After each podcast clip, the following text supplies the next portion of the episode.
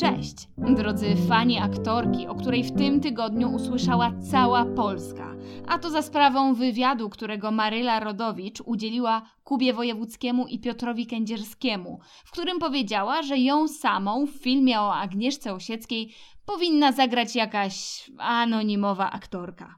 Czyli ja! Jezu! Słuchajcie, od rana wpatruję się w telefon, wiem, że zadzwonią, no przecież obiecali! Co za przypadek, że akurat teraz, bo akurat dziś o kwestii przypadku. Jak byłam nastolatką, to podkradałam mamie taką gazetę dla dorosłych pań. Nazywała się Twój styl. Że niby idę się tam bardzo dobrze wymyć do łazienki, napuszczałam sobie wody do wanny, zamykałam się na 2 godziny i z pasją wczytywałam się w magazyn dla dorosłych babek. No i w tym czasopiśmie, w każdym numerze były wywiady z aktorami. Jakoś tak dużo było tych wywiadów z tymi aktorami w tym Twoim stylu, pewnie nadal tak jest, no i bardzo dobrze. I z tych wywiadów, słuchajcie, no to ja wywnioskowałam, że aktorstwo to jest taki zawód, że trzeba bardzo, bardzo dużo i solidnie pracować, trzeba być przezdolnym, takim najzdolniejszym, no i wtedy tą ciężką pracą i wyżłobionym talentem zdobywa się sławę, chwałę i bogactwo. No proste, więc sobie poszłam na to aktorstwo, a że zanim się wybrałam na studia, to zahaczyłam o jakieś 12 lat szkoły muzycznej, no i tam pracy było co niemiara, no to sobie wykminiłam, że co jak co, no ale pracowita to ja raczej jestem, więc na luzaku ogarnę to kucie talentu, no i sobie pożyję w tej sławie, w tym chwale i w tym bogactwie. No i jakież było moje zdziwienie, kiedy mimo wysiłków na studiach, mimo pilności, mimo starań, no nie byłam na przykład najlepsza, bo najlepszy w aktorstwie był, nie wiem, kolega, co to w ogóle miał studiowanie aktorstwa w dupie i lubił pić wódkę. To się oczywiście zmieniało, co chwila ktoś inny na roku dzierżył to berło najzdolniejszego aktora, no w końcu podobanie się to są raczej takie płynne tematy. Albo po studiach. Sława i chwała nie dosięgała w pierwszej kolejności tych, co najciężej pracowali, tylko tych, którym się przyfarciło, którzy się znaleźli w odpowiednim miejscu, w odpowiednim czasie, no bo to całe aktorstwo i to, czy się nim w życiu będziesz intensywnie zajmowała, czy nie, to często jest właśnie kwestią przypadku. Więc dziś o tym, że właściwie wszystko w tym zawodzie jest mocno przypadkowe, więc generalnie nie ma się co spinać. Proszę bardzo, pierwsza historia z brzegu. 4 lata temu wprowadziłam się do Warszawy, rzuciłam ciepłą posadką, teatralnym etatem na prowincji i przyjechałam do wielkiego miasta robić w showbizie. No a że w szkole jak robić w showbizie nie uczą, uczą raczej Szekspira i Czechowa i jak grać umieranie, no to postanowiłam zacząć poszukiwania od Facebooka, bo akurat tego dnia było strasznie gorąco za oknem i szukanie pracy poza mieszkaniem wykraczało poza moje chęci posiadania jakiejkolwiek pracy. No i na Facebooku zapisałam się na jakąś aktorską grupę w stylu dam ci pracę, będziesz aktorem i tam przypadkowo scrollując sobie te setki postów natrafiłam na ogłoszenie szukamy aktorki do bajki, jednorazowa akcja letnia. No a że czułam się sama tam jak zagubione dziecko we mgle w tym dużym mieście, a i planów na lato też nie miałam, no to wysłałam tego maila, zostałam zaproszona na casting i z tej jednorazowej bajki ostatecznie to ja sobie żyłam jak pączek w maśle przez 3-4 sezony, no bo to był bardzo intratny kontrakt, a że udało się w tamto lato, no to potem jeszcze odgrzewaliśmy kilka razy w każdym możliwym innym sezonie lato, zima, 3 spektakle dziennie, proszę bardzo, bardzo proszę. Swoją drogą, historia tej bajki to jest taki mój as w rękawie. Jak ktoś mi kiedyś powie, ty to już tam wszystko opowiedziałaś. Czym ty tam jeszcze możesz nas zaskoczyć? A poza tym to ty pracujesz w tych teatrach, w tej Warszawie, to niby co ty takiego abstrakcyjnego mogłaś w tym zawodzie tam zrobić? I że tam, anonimowa, jaka anonimowa, jak na plakatach wisi, jak byk jej nazwisko. No to ja wtedy wyciągam historię tamtej bajki i wszystkim wam buty spadają z wrażenia, przysięgam. Kto zna, ten wie, na moje nieszczęście niektórzy mają nawet dowody rzeczowe w formie wideofilmików. No i dla tych ludzi muszę być albo do końca życia miła, albo muszę im buchnąć telefon. Albo niedługo potem, po tej roli dla tych dzieciaków, mieszkam sobie dalej mało w Warszawie, miesiąc, dajmy na to. Chodzę sobie na próby tej bajki, no ale wszyscy dookoła, mam wrażenie, już się rozbijają po tych wielkich scenach. No więc ja jestem troszkę zaniepokojona tym moim dalszym losem aktorskim. A tu dzwoni telefon. moja przyjaciółka. Jezu, pomocy, słuchaj, straszny przypał, coś mi się pomieszało w moim kalendarzu i za miesiąc mam spektakl jednocześnie w 2 miastach naraz, w 2 różnych teatrach. Zaraz mnie znajdą i dojadą, więc musisz za mnie zagrać ten warszawski. No i zagrałam. Producentka spektaklu zgodziła się na to jednorazowe zastępstwo, bo z przyjaciółką wyglądamy kropka w kropkę jak 2 krople tej samej wody, więc zdaje się, że w CV mam za sobą nawet podszywanie się pod kogoś innego na deskach teatralnych. I tak z jednego spektaklu zrobiło się kilka, bo Kasia coraz więcej grała w tym drugim mieście i w stolicy nie mogła. Potem kilkadziesiąt, aż tu nagle któregoś dnia dzwoni do mnie Pumba z Króla Lwa, no wiecie, pan Emilian Kamiński, dyrektor Teatru Kamienica, że słyszał, że dobrze sobie radzę, że widział fragment spektaklu, jak gram i że zaprasza mnie do swojego nowego spektaklu, że zaczyna próby za miesiąc i czy ja w to wchodzę. No i co? No i weszłam. A dzisiaj w Teatrze Kamienica gram w ilu spektaklach to ja tam nie gram. No, to znaczy nie gram bardzo w niewielu spektaklach, bo w ilu spektaklach to ja tam gram. I seksowne kochanki, i słodkie córeczki mam już opękane. Docelowo mam niecny plan grać we wszystkich spektaklach w repertuarze. Jeszcze tylko pracuję nad wizualnym aspektem grania ze swoim amplua ról męskich i po 60. Koleżanki aktorki już drżą o swoje posady. Koledzy aktorzy tak samo, też coraz mniej chętnie mówią mi cześć i czołem. Także wiecie, no, dajcie mi jeszcze chwilę, no to wszystkie role opękam. A to wszystko przez jeden spanikowany telefon i jednorazowe zastępstwo. Dzięki, Kasia. No, albo ta rola, którą zrobiłam w 24 godziny, to ekspresowe zastępstwo, opowiadałam już tam o nim. Przecież jeśli bym od razu nie odebrała tamtego telefonu w kinie, no to pewnie dodzwoniliby się do jakiejś innej aktorki. Ale odebrałam i akurat miałam te wolne 24 godziny. I to też był przypadek, że miałam wolne akurat te 24 godziny, bo jeszcze dzień wcześniej popijałam sobie cappuccino w Sewilli, Boże, kilka lat nauki hiszpańskiego psu w dupę. Więc w Sewilli z chłopakiem, no i w ogóle bym nie odebrała żadnego telefonu, bo bym się bała roamingu. I już. Albo ten film, o którym też już Wam opowiadałam, który to film nie był filmem o butach, w którym dostałam główną rolę po studiach, który kręciłam latami, a który ostatecznie i szczęśliwie dla mnie nie ujrzał nigdy światła dziennego. Słuchajcie, chwila, moment, nie ma filmu, a mógłby być. Było już naprawdę blisko. Chociaż akurat to jest dość makabryczny przypadek, no ale wiecie, o co mi chodzi. O, albo w ostatnim odcinku poleciłam Wam krótki metraż Czarny Charakter, którego, tak jak do mnie piszecie, nie można sobie od tak obejrzeć, no ale może kiedyś będzie można, albo może kiedyś poleci on w TV o 2:45 w nocy, w środę, no to ja Wam wtedy przypomnę. No więc z tą etiudą to jest historia, słuchajcie, taka. Dostałam tam rolę córki, która przyprowadza do swojego taty pewnego dnia absztyfikanta, a tegoż tatę zagrał w tym krótkim metrażu Timon z Króla Lwa, czyli Krzysztof Tyniec, wspaniały aktor. No i że scenografia, piąt scenograficzny budował nasze rodzinne mieszkanie i trzeba było wykreować tam atmosferę dobrego, kochającego domu, to produkcja, pion produkcji, poprosił mnie, żebym doniosła im jakieś swoje zdjęcie z dzieciństwa. Oni je powieszą na ścianie, dodadzą w Photoshopie Krzysztofa. Ja tu sobie pozwalam na takie mój kolega Krzysztof, no bo my jesteśmy na ty, więc mogę sobie tutaj nie panować i nie paniować. Więc dzwonię do mojej mamy. Mamo, ja tutaj gram sobie w takiej etiudzie studenckiej z Krzysztofem Tyńcem. Fajni to są ludzie, potrzebują mojego zdjęcia z dzieciństwa, więc wybierz tam kilka wieczorem i mi przeskanuj.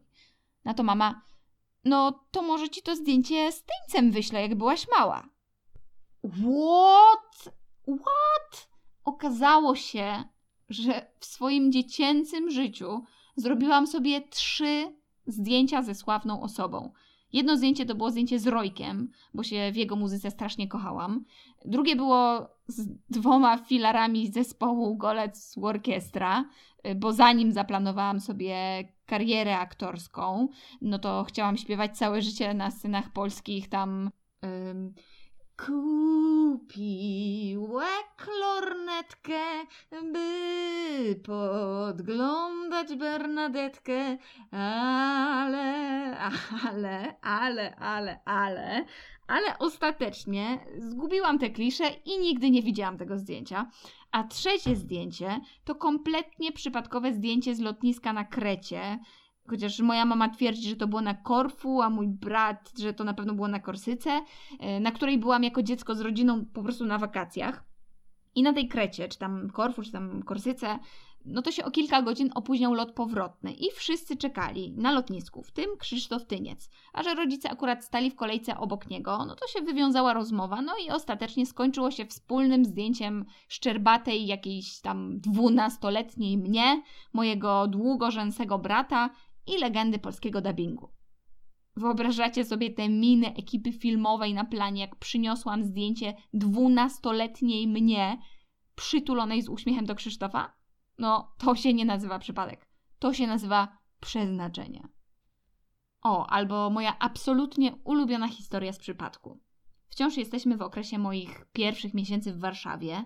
Ja się tam błąkam po mieście i szukam swojej celebryckiej sławy i chwały. I z tego błąkania wymyśliłam, że w takim razie zostanę aktorem dubbingowym. Czyli pójdę sobie do studia dubbingowego zgrać swój głos do banku głosów. I na pewno się kiedyś odezwał. No więc przychodzę umówiona do tego studia. Miły pan realizator dźwięku mnie zgrywa. Ja grzecznie dziękuję. No i wychodzę. No i sobie tam wychodzę. No i nagle słyszę stop! Realizator mnie dogania, że właśnie mu się przypomniało, że rano dzwoniła do niego koleżanka, że potrzebują na gwałt jakiejś aktorki na jutro na plan. No ja, że spoko, akurat jutro mam wolne. W ogóle zawsze mówię po chwili namysłu, że akurat jutro mam wolne, nawet jak dobrze wiem, że nie mam żadnej pracy i mam wolne i jutro, i pojutrze, i przez najbliższe 13 lat. No więc, że co za szczęście, bo jutro akurat mam wolne, także dzwoń pan. Pan dzwoni, podaje mi słuchawkę, okazuje się, że z jakiegoś planu, jakiejś reklamy dla lekarzy zwiało im kilku statystów i oni na jutro potrzebują chociaż jednego, najlepiej żeby to była blondynka, taka dziewczęca, no do roli córki. Dosłownie jedno zdanie. Oczywiście nie mają na to hajsu żadnego prawdziwego, tylko taki mały hajs mają, jak dla statysty. No a jak dla statysty, no to za to byście nie poszaleli, wierzcie mi. No ale ja sobie myślę, że ładnie jest przecież czerwiec, ciepło za oknem, scena w lesie, no co mi szkodzi? Może dokarmię jakieś kleszcze, no to będzie dobry uczynek, no więc się zgadzam. Następnego dnia pojawiłam się na planie, faktycznie zagrałam jedno zdanie, faktycznie zarobiłam jak statysta, ale w szkole wpajano mi, że żadna praca nie hańbi i że lepiej grać niż nie grać, no to zagrałam. Nie minęło kilka dni i zadzwonili do mnie z tej reklamowej produkcji, że bardzo się spodobałam klientowi i że wprowadzają moją postać córki na stałe do tego reklamowego miniserialu, bo to był taki reklamowy miniserial, czyli taka fabularyzowana reklama w odcinkach z produktem reklamowym na czele. No i czy ja się zgadzam? No a że skoro już wprowadzają nową postać, no to i dopisują ją do budżetu, więc i stawka będzie wtedy aktorska i kilka odcinków, a najlepsze w tym wszystkim było to, że to była reklama wewnętrzna, czyli choćbyście chcieli, to jej na pewno nie znajdziecie, no chyba, że jesteście ginekologami i akurat oglądacie te reklamy plastrów antykoncepcyjnych, które Wam przychodzą na maila, ale jeśli jesteście, no to nie szukajcie, proszę. Ostatecznie to ja tam nawet swojego pierwszego męża wciągnęłam, bo scenarzysta tych reklam antykoncepcji był płodny i dopisał do mojej postaci córki, że córka ma chłopaka, no i tak sobie oboje w letnie wakacyjne dni graliśmy, trwoniąc później zarobione pieniądze na używki i na alkohol. No i fajna to by była historia, prawda? Raz ja pomogłam ekipie, potem ekipa dała mi pracę, no i koniec. Ale to właśnie nie był koniec. Bo po kilku miesiącach producentka tej reklamy do mnie zadzwoniła, że ja im wtedy tak ładnie pomogłam z tą reklamą, a ona nie mówiła, ale jest reżyserem obsad w znanym serialu, w Pierwszej miłości. I że w związku z tym ona ma dla mnie taką małą rulkę na 2 dni zdjęciowe, no to nie jest duża, ale zawsze coś i czy ja bym chciała. No to ja oczywiście, że spoko, tylko sprawdzę w kalendarzu, czy akurat mam wolne. A no bo to z kolei jest mój drugi trik, jak ktoś mi proponuje pracę i nawet jeśli mój kalendarz jest goły w pracę jak, nie wiem, leśniczy w Świętolasu, no to ja twardo, oczywiście, chwileczkę, już sprawdzam, no i wtedy wertuję ten mój totalnie pusty kalendarz, w którym mam napisane na za tydzień zrobić porządek na pulpicie, albo na za miesiąc wstać na wschód słońca, albo nie opierdalać się. No i odliczam w myślach do 4, pomrukując przy tym jakoś tak mądrze, dobrze, to niby sprawdzam, no i w końcu mówię: o, jacie, no akurat tego dnia mam wolne, idealnie. No i wzięłam te 2 dni. No i co się stało? Pojechałam do Wrocławia. Było miło, no bo to we Wrocławiu wszystko kręcą. A po miesiącu do mnie zadzwonili, że jakoś tak fajnie to wyszło i że będą pisać na mnie dalej scenariusze, że będą tę moją postać kontynuować. I tak Przez rok grałam jakąś tam sekretarę w jednym z najpopularniejszych seriali w kraju. Więc jakby ktoś chciał mnie kiedyś zapytać, jak dostać rolę w serialu, no to właśnie tak. Zaplanować sobie zupełnie co innego, przypadkiem znaleźć się w odpowiednim miejscu i czasie, zgodzić się na coś, na co normalnie byście się nie zgodzili, słuchać się Timona i Pumby, zdziwić się 5 razy, odebrać serię tajemniczych telefonów, no i już, Hakuna Matata. Jeszcze a propos Pierwszej miłości, moja historia to jest nic, bo ja tam, wiecie, no, klasyczek, w drugim planie nieostrości. Ale moja przyjaciółka Ewa, ona to ma historię związaną z tym serialem. Kończąc studia, dostała dużą rolę w warszawskim teatrze. Pierwszą dużą rolę. Na tydzień przed premierą zadzwonił telefon z planu etiudy, na której akurat pracował jej chłopak, też aktor. Ewa, czy ty byś nam pomogła, no bo my jutro nie mamy statystów. Sorry, że cię o to prosimy, ale jesteśmy totalnie w podbramkowej sytuacji, w kropce i potrzebujemy bardzo. Ona na kilka dni przed premierą, zmęczona, zarobiona, akurat miała mieć jutro jeden, jedyny wolny dzień, no ale że jest dobra dziewczyna, no to się zgodziła pomóc. Na planie nie zamieniła z nikim ani słowa, no bo w głowie cały czas powtarzała sobie tekst na premierę, zestresowana. Oderwana od towarzystwa była totalnie, no bo skupiała się na zbliżającym się spektaklu. No i co? Po kilku dniach okazało się, że aktorka, która tego dnia grała na planie, grająca również w Pierwszej miłości, uznała, że Ewa jest jakaś taka mrukliwa, groźna, jakaś taka wyautowana, akurat taka, jaką teraz serial poszukuje do obsadzenia w nowej roli, więc ją zaprosili na casting. Ale Ewa na casting przyjść nie mogła, no bo była tuż przed premierą w tych intensywnych próbach. No to po terminie castingu wysłali jej wszystkie sceny postaci wraz z całym opisem, co się raczej nie wydarza. No i kazali się jej nagrać, czy tam przyjść, już nie pamiętam. No i co? I szachmat. Bo przez to, że Ewa na casting przyjść nie mogła, no to nie zrobiła tego, co się zazwyczaj robi, jak się na casting przyjść może, czyli nie przyszła ładnie ubrana. Makijaż tam, dziewczęca sukienka, no jakoś tak, wiecie, no po kobiecemu, żeby ładnie wyglądać. A tu się okazało, że oni szukają buntowniczki w glanach, co Ewa zresztą wyczytała z tych wszystkich scen, co je dostała na maila. No więc nagrała casting buntowniczki w czarnych ciuchach, ostrym makijażu i z miną zabójcy, obrażona. Ekipa była zachwycona, że znaleźli w końcu prawdziwą rock'n'rollówę, dokładnie taką, jakiej szukali. Co prawda, jak Ewa już po podpisaniu umowy przyjechała na plan w swoich normalnych ciuchach, dżinsach i plecaczku, no to się zaklinali, że to nie ona, no bo tamta to jakąś była metalową. No ale summa summarum Ewa, przypadkowo zgadzając się na jednodniową pomoc w etiudzie szkolnej jako statystka, załatwiła sobie główną rolę w serialu, w którym gra już, nie wiem, 7 lat. Także oczy szeroko otwarte. I na koniec czas na morał. Nie ignorujcie najmniejszych propozycji, które wydają wam się na pozór żenujące, niewarte grania waszego czasu, energii, no bo nigdy, naprawdę nigdy nie wiadomo. Czasami się po prostu trafia. Bo kto wie, kim zawodowo za 10 lat będzie ta osoba, której jutro pomożecie za symboliczną butelkę wina w ćwiczeniu reżyserskim. Może to będzie najlepszy reżyser w Europie. A na koniec odchamialna końcówka, zwana dla niepoznaki kulturalną. Dziś w kulturalnej końcówce o książce Gai Grzegorzewskiej Betonowy Pałac. Nie jestem dobra w powieści kryminalne, a ta pewnie zalicza się do tej kategorii. Dla mnie to jest aż tak straszny kryminał, że aż thriller. Krakowskie blokowiska, dresy, gangsterka i dobra intryga. No bo wiecie, czego wam więcej trzeba do czytania na betonowym balkonie? Wciąga bestialsko. No i cześć. Mówiła do was anonimowa aktorka.